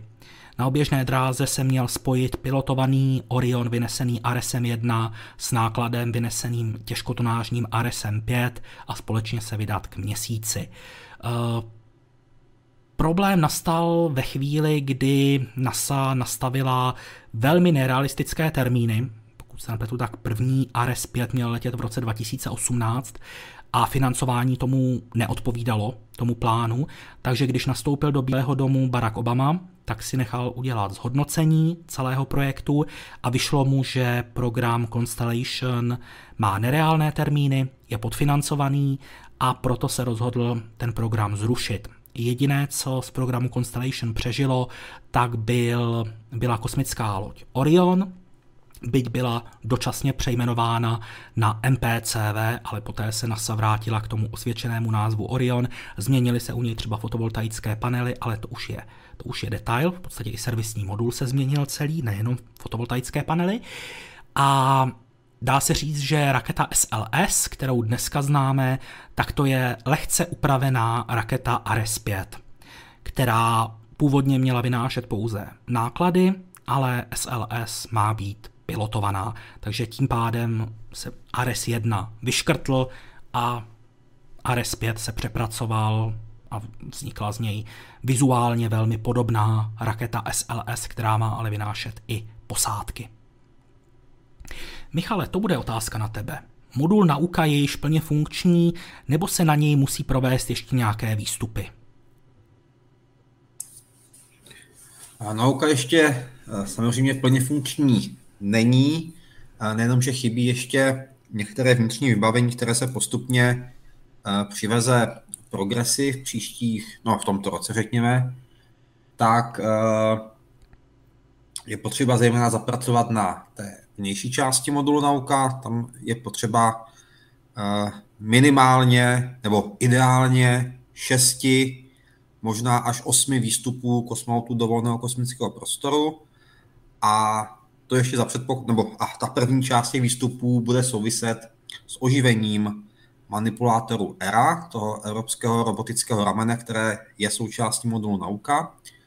A následně se pomocí tohoto ramene a za asistence astronautů, kosmonautů eh, přenese na modul nauka část vybavení, které už na ISS je, což je zejména přechodová komora, která má sloužit k umístěvání experimentů vně stanici, bez toho museli astronauti, kosmonauti vystupovat ven z modulu nauka. A také se má nainstalovat ještě uh, vlastně radiátor pro odvod tepla na tento modul, který tam chybí a bude právě po tom dokončení vnitřního vybavení potřeba, aby odváděl přebytečné teplo, které budou generovat uh, přístroje, které uvnitř toho modulu budou pracovat. Takže uh, modul nauka bude plně funkční řekněme, v tom ideálním případě koncem prázdnin a nejpozději, kdyby se něco zratlo nebo spozdilo, tak do konce letošního roku nebo do přelomu letošního a příštího roku. To už by o tom nauka mohla být plně dokončena a plně zprovozněna. Jak je to s tou výhruškou poslání ISS k Zemi, ať už na Evropu či Indii s Čínou, myslím komplexně od možnosti, že by Rusové zadali příkaz k pádu nyní až po možnost vystoupat ISS výše, aby se vyhnula smetí. Víte co, eh, začněme úplně od, od začátku. Eh, kdo tuhle zprávu napsal? Byl to pan Dmitrij Rogozin na svůj Twitter, který se v minulých letech blízkl i dalšími perlami, dalšími eh, skvostnými výroky. Připomeňme například třeba jeho eh, prohlášení o tom, že američané mohou na ISS eh, skákat pomocí trampolíny. Takže já bych tohle člověka vůbec a jeho prohlášení vůbec vážně nebral. V podstatě Rusko si nemůže z ISS dělat, co se mu zlíbí nebo co by chtělo, protože, jak už tady Michal správně říkal, tak eh, všechno, co se na ISS děje, tak spadá pod eh, mezinárodní partnery, kteří tu ISS provozují. A ta myšlenka, že by jedině ruské lodě Progress nebo trysky na ruských modulech byly schopné změnit oběžnou dráhu ISS, taky není pravdivá. Neza, nezapomeňme na to, že už v roce, myslím, teď 2015 provedla loď Cygnus uh, zhruba 50 sekundový zážeh, aby se demonstrovala možnost uh, změny oběžné dráhy stanice. No a ještě předtím, než se ta současná situace vyhrotila, tak když startoval Cygnus NG-17 aktuálně připojený k ISS, tak se taky říkalo, že během té doby, co bude k ISS připojený, tak bude upravovat dráhu stanice. Věřím tomu, že něčeho podobného by byly schopné i další kosmické lodě, které se připojují na ten americký segment, takže celkově od Rogozina je to jenom bububu. Bu, bu a on opravdu nevybočil ze svého standardu uh, podivných prohlášení, abych to řekl diplomaticky. Kolik tun by měly vážit rakety Terran 1, kolik Terran R, Omega, Firefly, Beta, kolik New Glenn? Rád byste to využil do statistik. Eh, pro takovéhle údaje vřele doporučuji anglickou Wikipedii. Já můžu uh, se přepnout obrazové, obrazem. Eh, anglická Wikipédie má tu kosmonautickou sekci velmi dobře uh, zpracovanou a zajímá vás třeba Terran 1. Tak Terran 1 si zadám a tady si najdu uh, a hmotnost tady zrovna není. Takže to jsem, teď jsem si teda, jo je tady, ne to je kapacita, to je nosnost, tak ne. Teď jsem si teda docela naběhl, protože jsem vás odkázal na něco, kde ty údaje nakonec nejsou. To znamená, že pokud tyhle údaje zatím nejsou k dispozici, tak je neznáme a proto eh, je nemůžeme ukázat. Ale můžete si to vyzkoušet u dalších raket, které jste tam psal, třeba u nich budete mít více štěstí. Kdyby měli uh, letět na svoji premiéru rakety Ariane 6 a New Glenn, chceš to ty, Michale? No tady ta otázka má výhodu, že má stejnou odpověď. A to je buď, buď úplný konec letošního roku, nebo příští rok. Já si nejsem jistý, jestli Ariane 6 už nesklouzla oficiálně do příštího roku. Oficiálně ještě ne. Oficiálně ještě ne. OK, děkuju. Eh, v jaké lodi plánují Číňani let k měsíci? V jejich současné lodi se tam nemohou dostat. Eh, když poprvé letěla čínská raketa Dlouhý pochod 5B, to je ta verze uspůsobená pro lety na nízkou běžnou dráhu, která vynesla v loni eh, modul Tianhe, základní modul čínské stanice Tiangong. Tak když letěla poprvé, tak eh, při premiérové misi eh, bylo potřeba vynést něco, u čeho by až tak nevadilo, kdyby to selhalo. Jinými slovy, kdyby to selhalo při premiérové misi s modulem kosmické stanice tak by to byl problém. Ale tady ta raketa vynesla testovací maketu nové kosmické lodi čínské, která se svým tvarem toho, řekněme, komolého kuželu podobá zhruba lodi Orion, lodi Starliner, lodi z programu Apollo, takže takovýhle takovouhle návratovou kabinu by ta kosmická loď mohla mít. Eh, mám dojem, že tehdy při té zkoušce neměla žádný servisní modul a testoval se tam pouze vstup lodi do atmosféry, tepelný štít, možná padáky, takže pokud bych to měl k něčemu přirovnat, tak ta zkouška byla velice podobná misi EFT-1, kterou podstoupila v roce 2014 kosmická loď Orion. Eh, chtěl bys Firefly, Michale? Nechtěl. Uh, tak odpovím já. Ohledně Firefly Aerospace jsou k dispozici takové poměrně kusé informace. Uh, osobně nevnímám dobře tu situaci kolem ní, nejsem si úplně jistý, jaký bude její další, další osud, ale oficiálně zatím, pokud se nepletu, nebylo oznámeno nic. Tohle je dotaz pro tebe, Michale. Proč externí vybavení modulu nauka je na modulu Rasvět a není na nauce samotné? Využili situace modulu Rasvět a ten pak čekal na nauku? Uh, nevím, co je využili situace modulu Rasvět, ale asi, asi chápu tedy, co, co tím bylo myšleno. Uh, je třeba vzít uh, na vědomí jednu skutečnost za to, že modul nauka měl letět mnohem, mnohem, mnohem, mnohem, mnohem, mnohem, mnohem, mnohem, mnohem dříve, než letěl ve skutečnosti. Uh, modul Rasvět se dostal na ISS v roce 2010 a letěl byť je ruský, tak na polubě raketoplánu a toho se využilo tak, že uh, nemusel si držet ten svůj hezký tvar, který, který má, nebo má ten samotný, samotný modul, ale je vlastně využít ten prostor, který byl nákladem prostoru raketoplánu, takže ten modul nemusel se schovat pod nějaký kryt aerodynamický, takže se vlastně na něho nalepili ze všech stran uh, další, další uh, věci, které byly potřeba pro nauku a to proto, aby se nauka odlehčila. To znamená, aby byla bylo, bylo možné ji vynést protonem a pokud možno co nejvíce vybavenou.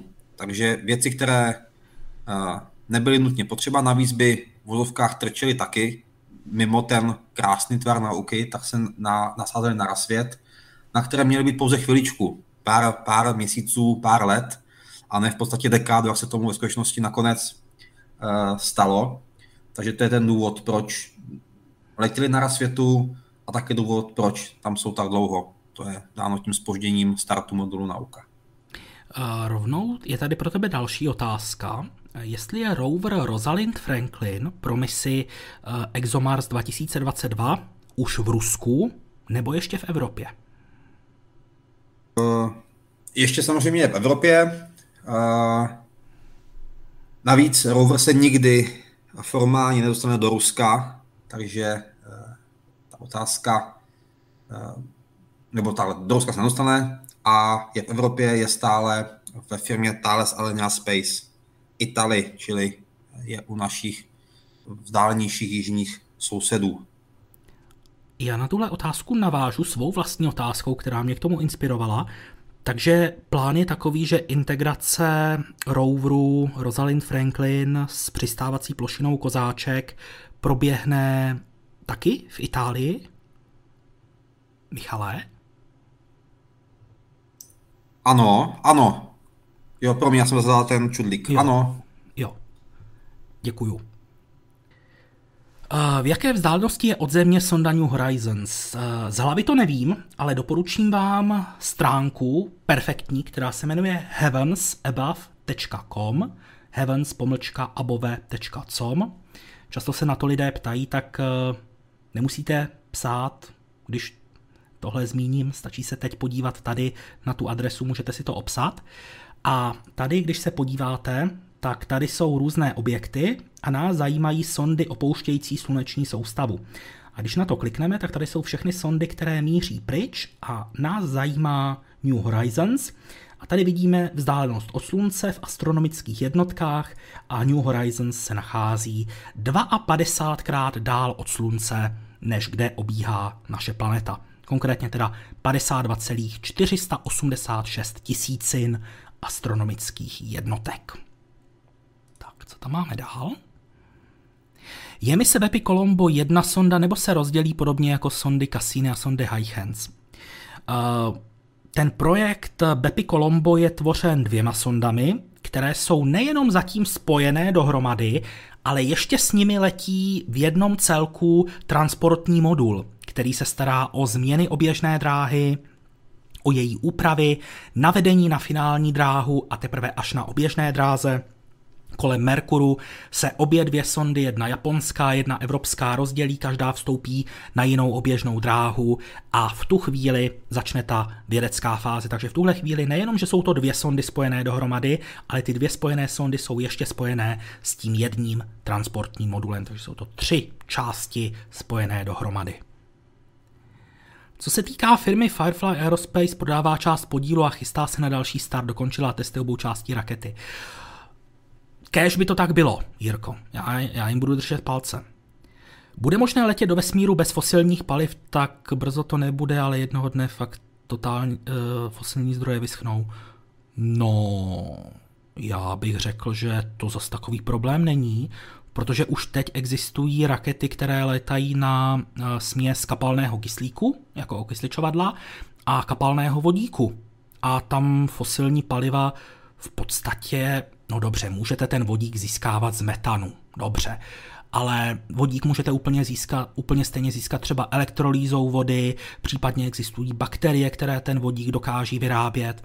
Takže já si troufám říct, že lety do vesmíru jsou na fosilních palivech nezávislé už několik desítek let. To, že se fosilní paliva v kosmonautice používají, je věc druhá, ale nemůžeme říct, že by to bez nich nešlo, protože už víme, že to funguje. Zase na druhou stranu je potřeba říct, no a ještě, abych neodbočoval, on to není jenom ten kapalný vodík. Máme tady samostatnou směs eh, nebo samostatnou kategorii tuhých pohonných látek, které taky eh, žádné fosilní paliva v sobě nemají, třeba urychlovací stupně raket. Máme tady hypergolické pohonné látky, kdy smícháte třeba já nevím, oxid eh, dusičitý s hydrazinem, případně jeho deriváty, a to taky nejsou eh, fosilní paliva. Takže naopak se dá říct, že ta fosilní paliva, konkrétně teda eh, letecký petrolej, případně za fosilní palivo můžeme teoreticky považovat i metan, tvoří spíše v té kosmonautice menšinu. Perseverance už odebrala asi sedm vzorků a uložila do trubiček. Už je také odhodila postupně do terénu. Michal mě možná opraví, ale já si myslím, že ne že je teprve odhazovat bude. A Michal nic neříká, takže asi to mám dobře. Poletí se na Evropu eh, na rok 2025. Se chystá start rakety Falcon Heavy, která by měla vynést sondu Europa Clipper. A tahle sonda bude zkoumat právě Jupiterův měsíc Europa, Ovšem, jelikož ten měsíc obíhá v oblasti, kde je kolem Jupiteru poměrně intenzivní koncentrace nabitých částic, eh, se kterými si elektronika moc nerozumí, tak by bylo riskantní navést tu sondu na oběžnou dráhu přímo kolem Evropy, ale počítá se s tím, že Europa Clipper bude navedená na oběžnou dráhu kolem planety Jupiter, a to na takovou dráhu, aby provedla několik desítek blízkých průletů kolem měsíce Europa. Některé budou blíž, některé budou dál, některé budou mít ten nejbližší bod přiblížení nad severní polokoulí, některé nad jižní a těmihle desítkami průletů se postupně podaří krásně a doufejme, že ve vysokém rozlišení zmapovat povrch tohoto ledového měsíce. Takže určitě k Evropě se chystá minimálně tato mise a na ní by poté měl navazovat zatím hypotetický neschválený Europa Lander. Let poblíž trysky druhého stupně Falcon 9 vznikl z čeho? Myslím, že, myslím, odkud se tam vzala voda, která by stuhla. Vím přesně, o co, o co jde. To jsou takové ty záběry, takové ty chuchvalce pěnového materiálu.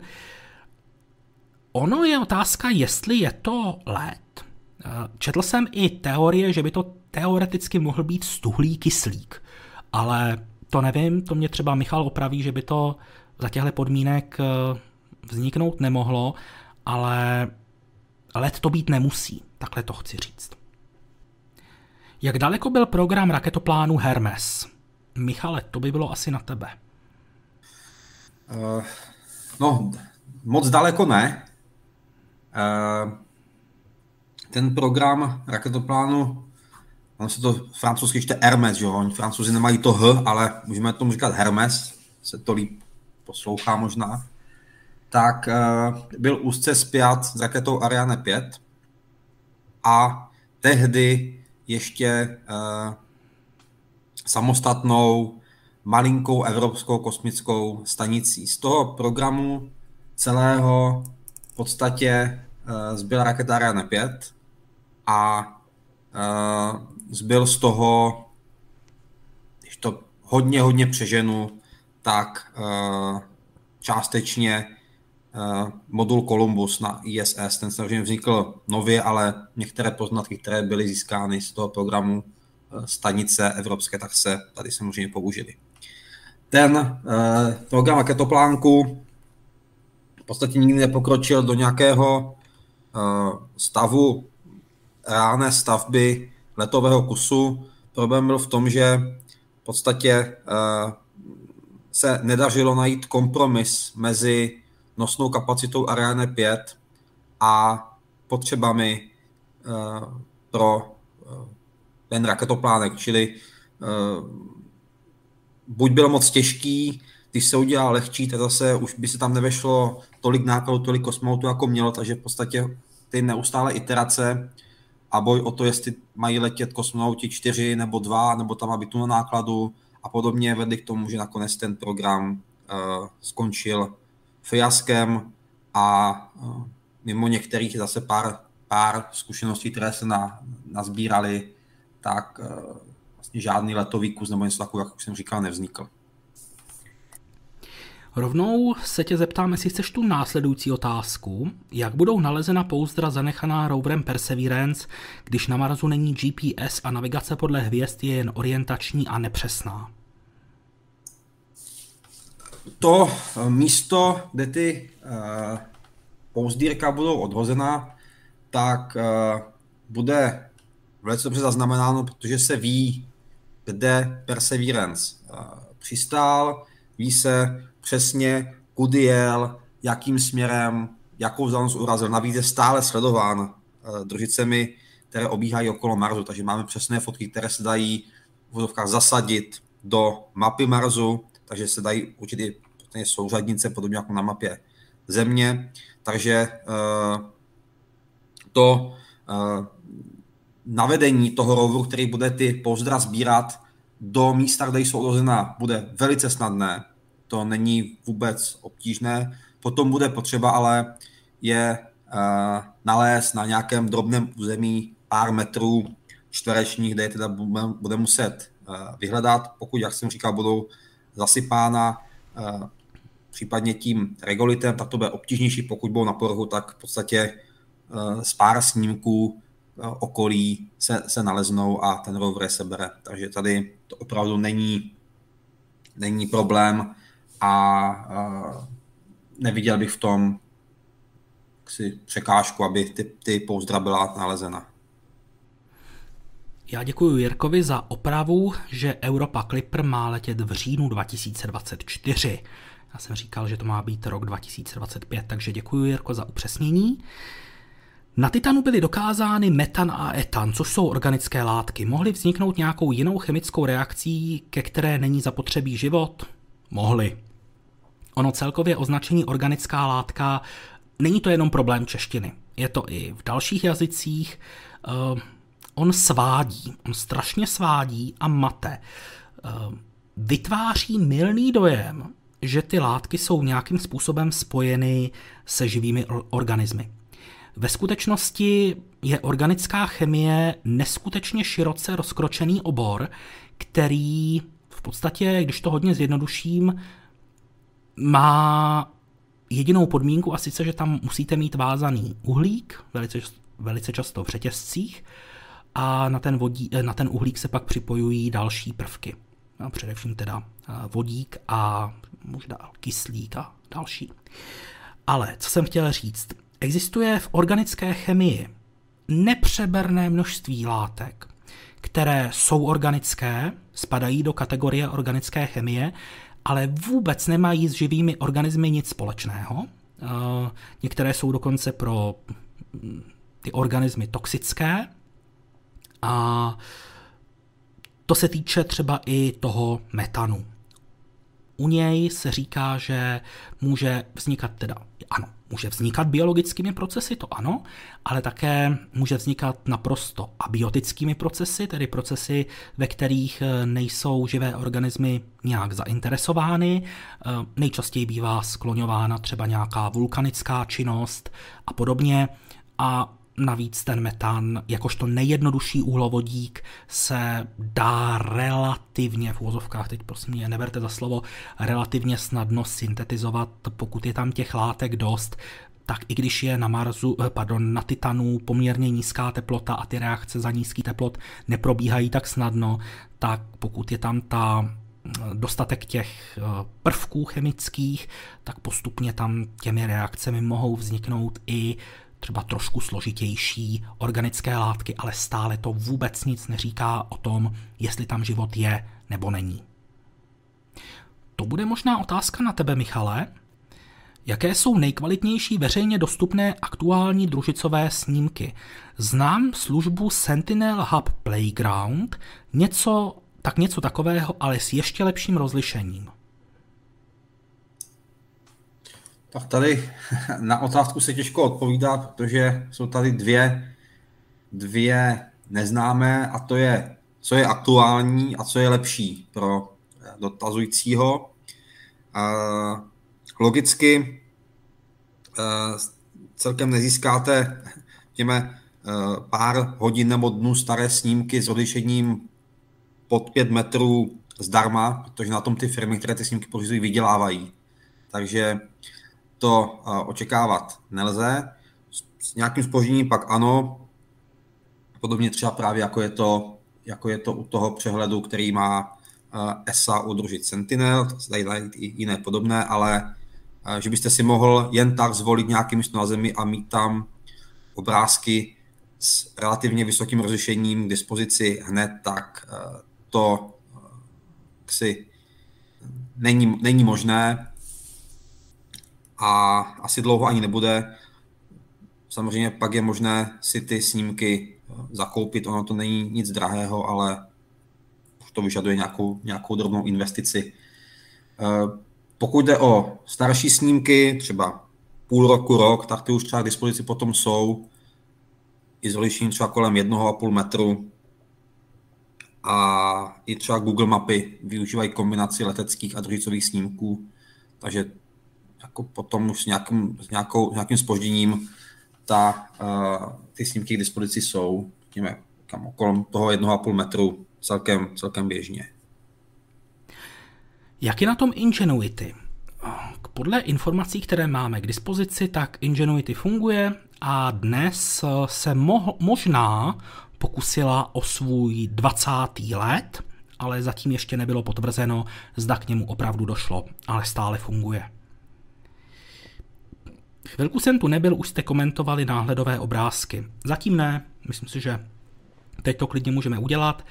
Vlevo nahoře Boca Chica Starbase spojení Super Heavy B4 se Starship S-20 poprvé s využitím manipulátorů ramen Mechazila pro prezentaci Ilona Maska, která u tohle sestaveného kolosu proběhla. Vpravo nahoře vůbec první snímek z webova kosmického teleskopu.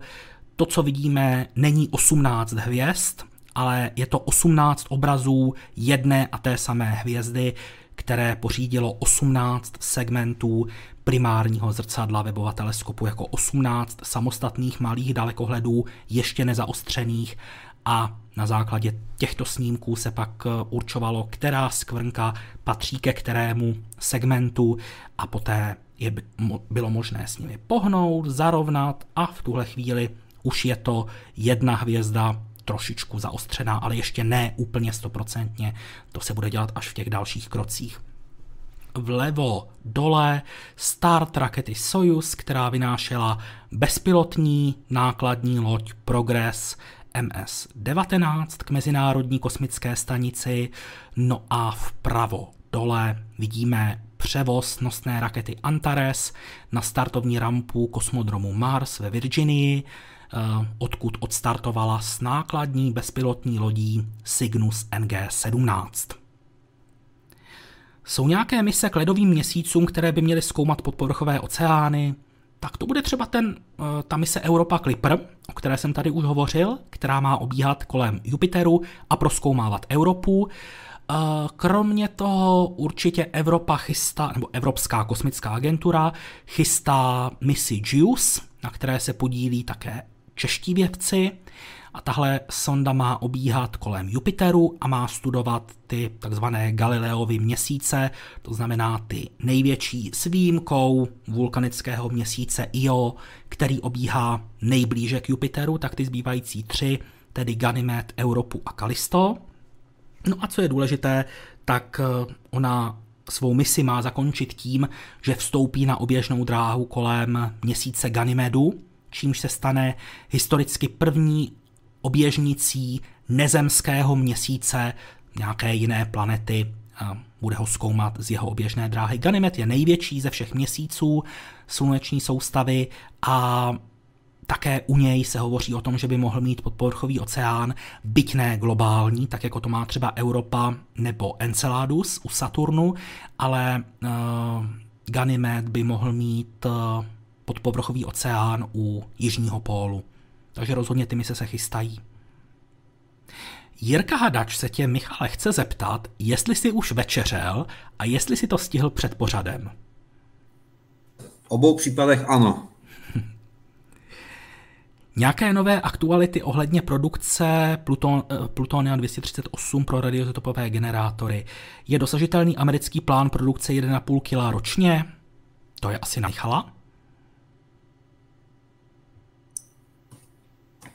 No, aktuálně probíhá, myslím, že já nevím, teďka od března nebo od dubna minulého roku rozsáhlá modernizace uh, reaktoru, který by měl uh, v Národní laboratoři sloužit k získávání tohoto specifického izotopu uh, plutonia pro RTG zdroje. A pokud nebude nic, řekněme, neočekávaného nenastane, tak si myslím, že v tom roce, a teď myslím, že to je rok 26 nebo 27, kdy se má naběhnout na tu, na tu roční produkci přibližně na půl kila uh, plutonia pro RTGčka, takže si myslím, že tady asi zatím problém není a nevím, že by něco mělo stát v cestě tomu plánu, takže, takže doufáme, že tomu tak je a že, že mám aktuální informace správné. No a neodpojuj se ještě, protože Martin Gembec se chce zeptat, jaký používáš mikrofon, že máš prý velmi kvalitní zvuk. Na to Martinovi neodpovím, že bych nechtěl a tajil, jaký mám tady setup audiovizuální nebo audio, ale já to nevím, protože já používám mikrofon, který je tady vestavený v noťasu. Já nemám vůbec žádný mikrofon externí, teďka.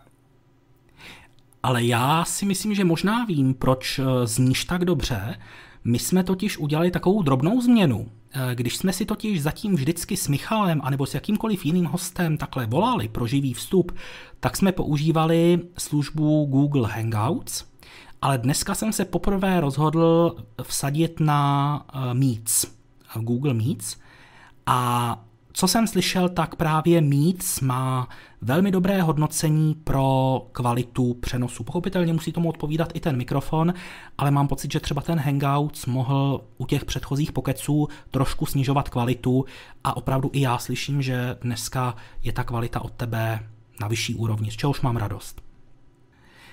Jaká je situace s novými EVA skafandry pro mise NASA? Četl jsem něco o zapojení SpaceX do vývoje, je to pravda? Uh, přemýšlím, si to nemám nechat Michalovi tuhle otázku. Chceš jí? Michale? Asi máš vypnutý mikrofon. Ano. Jak je, jaká je situace s novými EVA skafandry pro mise NASA, pravděpodobně Artemis? Četl jsem něco o zapojení SpaceX do vývoje, je to pravda? Tak to nevím. No tam byla ta informace, že uh, jsou ty skafandry ve skluzu časovým pro Artemis. Že to nestíhají uh, vyrobit, to, otestovat. To je možná, to zatím není, není kritické moc. No a myslím si, že se tehdy jako ozvala SpaceX, že by je mohla zkusit vyrobit. Ale od té doby jsem nic nového nezaznamenal.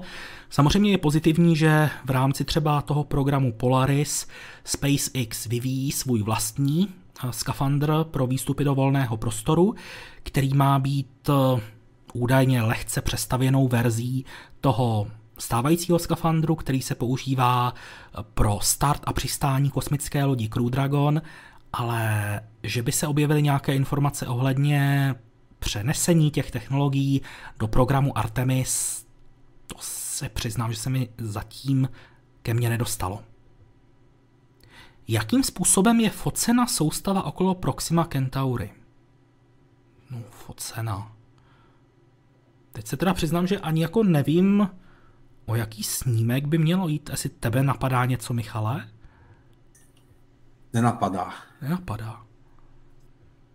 No jinak eh, tam měření u Proximy Centauri, to pokud se nepletu, tak dělal Kepler, teleskop, a ten pracuje na principu, že sleduje hvězdu, konkrétně teda se zaměřuje na úroveň její jasnosti a přes tu hvězdu v pravidelných intervalech eh, přechází planeta, která je, řekněme, na tom průsečíku mezi hvězdou a námi, jakožto pozorovatelem.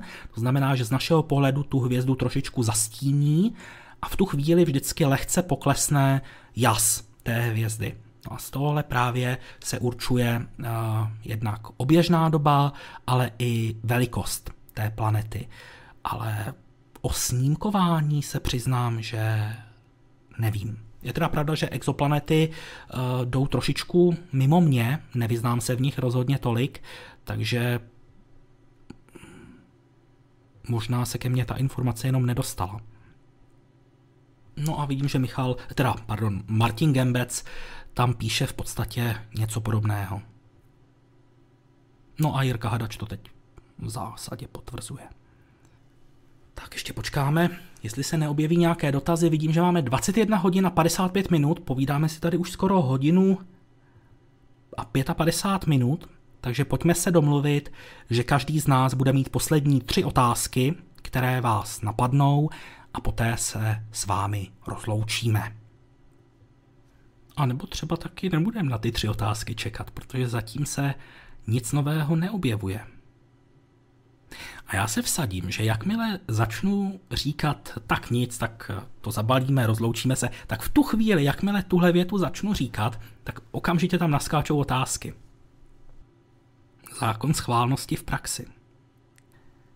No já bych to klidně ukončil, teda upřímně.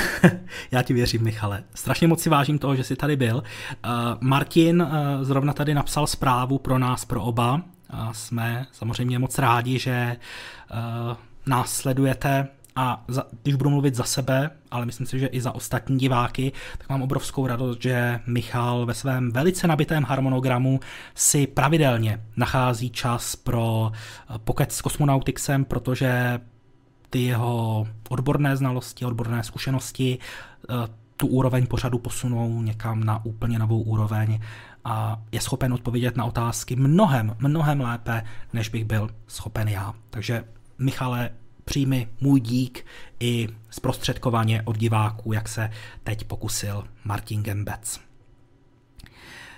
Objevily se tady pár dotazů, eh, jestli, to je zase na tebe Michale, jestli si vzorky krve kosmonauti odebírají sami. Můžou a nemusí.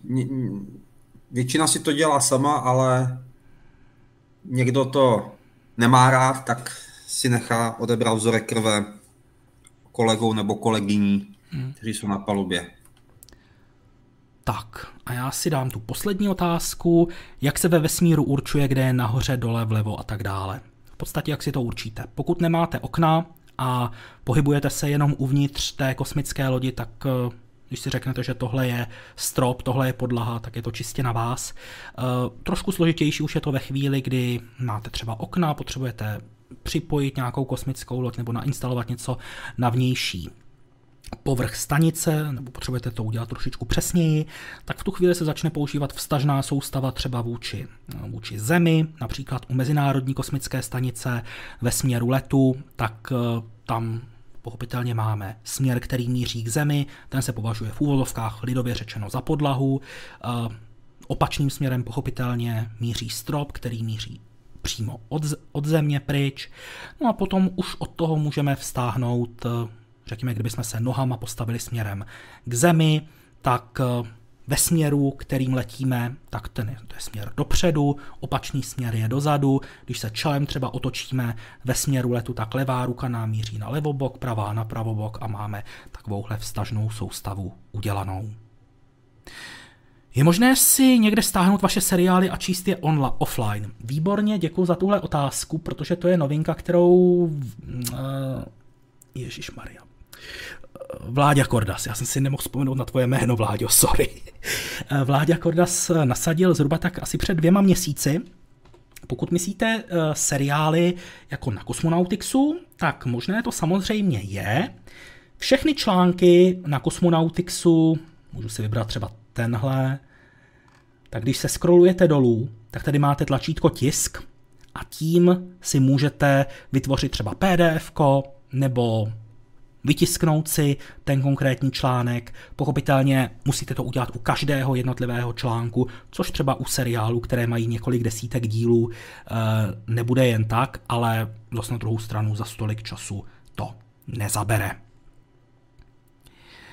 A ještě jeden dotaz na tebe, Michale. Nemám v seznamu žádnou tvou plánovanou přednášku. Nechystáš něco od Jirky Hadače? Asi úplně ne, já jsem teďka rád, že za současné situace stíhám aspoň odučit něco ve škole, takže na nějaké veřejné přednášky uh, uh, nemám čas a myslím, že jsem teďka nikomu nic neslíbil v nejbližších měsících, takže asi opravdu nenašel z nic a je to správně.